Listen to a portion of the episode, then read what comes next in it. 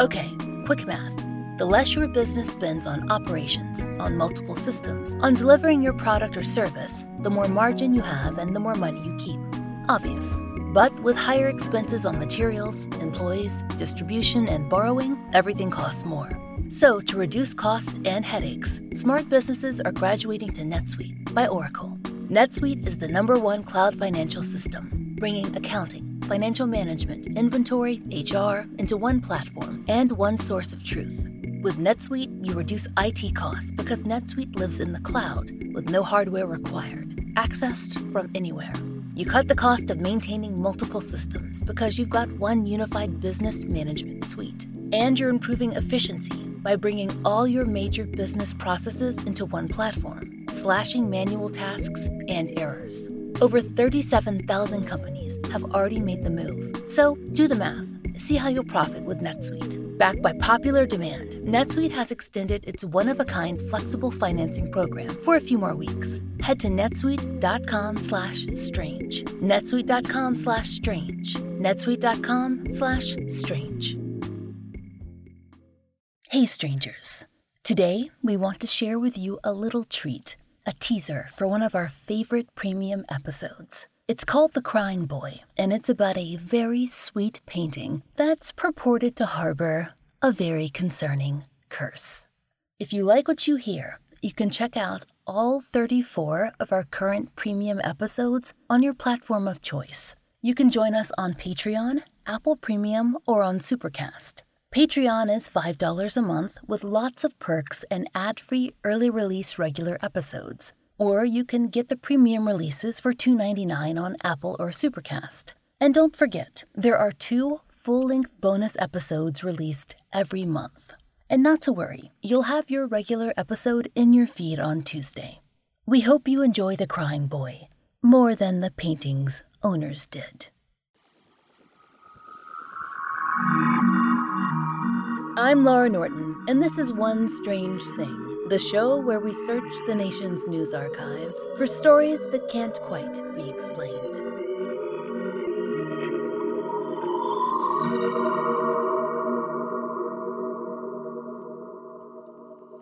Strangers. We've shared stories about cursed objects on this show before, and the setup is almost always the same. There's a strange thing for sale. The current owner gives a vague warning to prospective buyers. A prospective buyer ignores the warning, takes the object home, and is subjected to misfortune, ranging from minor accidents to death. Unlike us, it seems that not everyone has a horror movie audience in their head at all times, yelling things like, No, don't buy the obviously evil doll.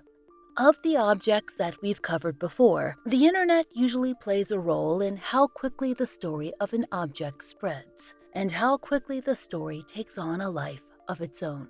And in this context, by the internet, we often mean eBay, because that's where both bidding wars and urban legends are born.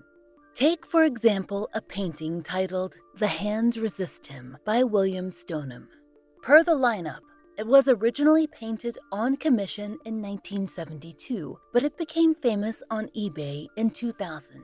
And it's easy to understand why. The painting features a young boy and a child sized doll standing outside a glass door.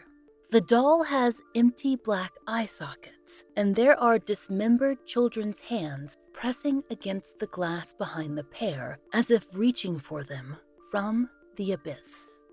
So, yes, it's a totally upbeat, everyday painting destined for a suburban living room. According to the eBay listing, the painting was not only spooky to look at, but also spooky to own. Per the lineup, the seller said the painting was haunted, or at least cursed. At night, the figures in the painting were said to move, argue, or leave the painting entirely. What's more, there were three people an art critic, a gallery owner, and an actor who all died a few years after owning or coming into contact with the painting before it was ever posted on eBay. It was enough of a story to earn the eBay listing almost 30,000 visitors. As for William Stoneham, the artist who made the piece, he eventually revealed that he painted it to represent his feelings about having been adopted as a child. According to the lineup, he said that the door in the painting represented a barrier between worlds, and the reaching hands were the other lives that he could have lived. We can only hope that the troubles he was processing in that painting are now happily resolved. But the other details a painting that moves when you're not looking that's something we've heard of before. It's a classic horror movie trope, after all. The same can be said of an object that causes harm to its owners. After all, on this show, we've already talked about a very cursed wine cabinet and the celebrity that it terrorized. But today, strangers, we have a story about a cursed object that's a bit more heated, maybe even a little fiery. Today, we're discussing the curse of the crying boy. And no, it's not a Scooby Doo or Nancy Drew title, though we think it would make a great one. Now, we know that we just spent a good amount of time talking about eBay, and we promise we'll make our way back to the internet eventually. But this story has two parts one that took place in the tabloids of merry old England, and a second set on the World Wide Web. For the first part, we're going to take you to a village called Swallownest in Rotherham, South Yorkshire. To envision where this is on a map, draw a line roughly from the northern tip of Wales to the eastern coast of England. Swallownest is roughly in the middle of that line. Now, you also need the following information. In 1980s England, there was a mass produced painting print that was very, very popular. It portrayed a boy, probably about three or four years old, who was staring at the viewer as huge tears rolled down his cheeks.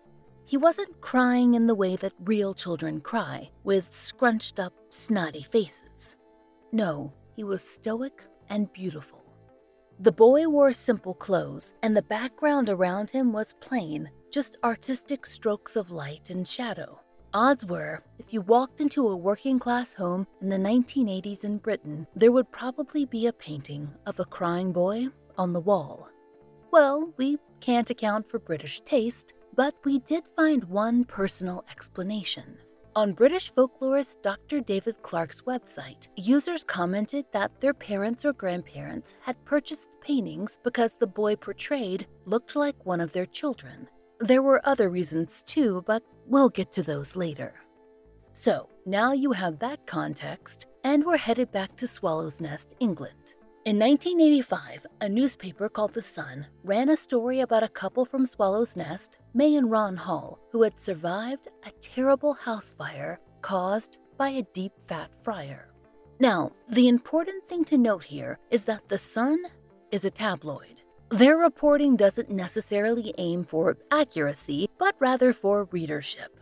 So, of course, this was not just a story about a house fire.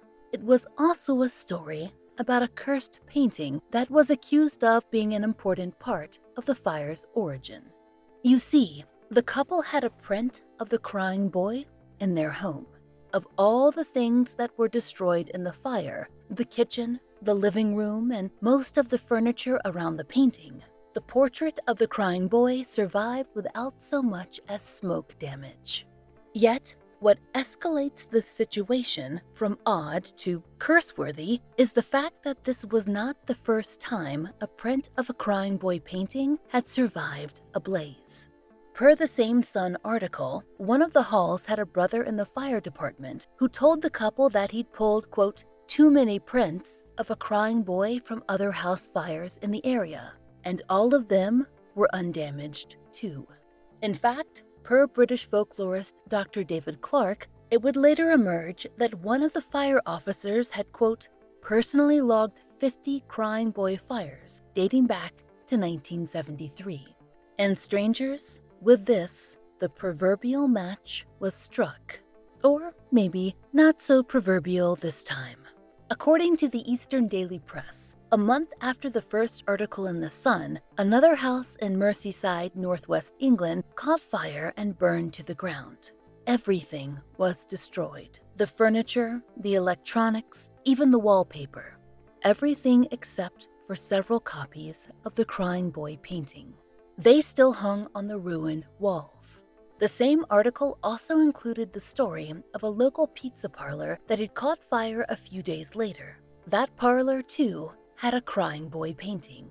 Despite the fact that it was hanging only a few feet away from where the fire started, it came out unscathed.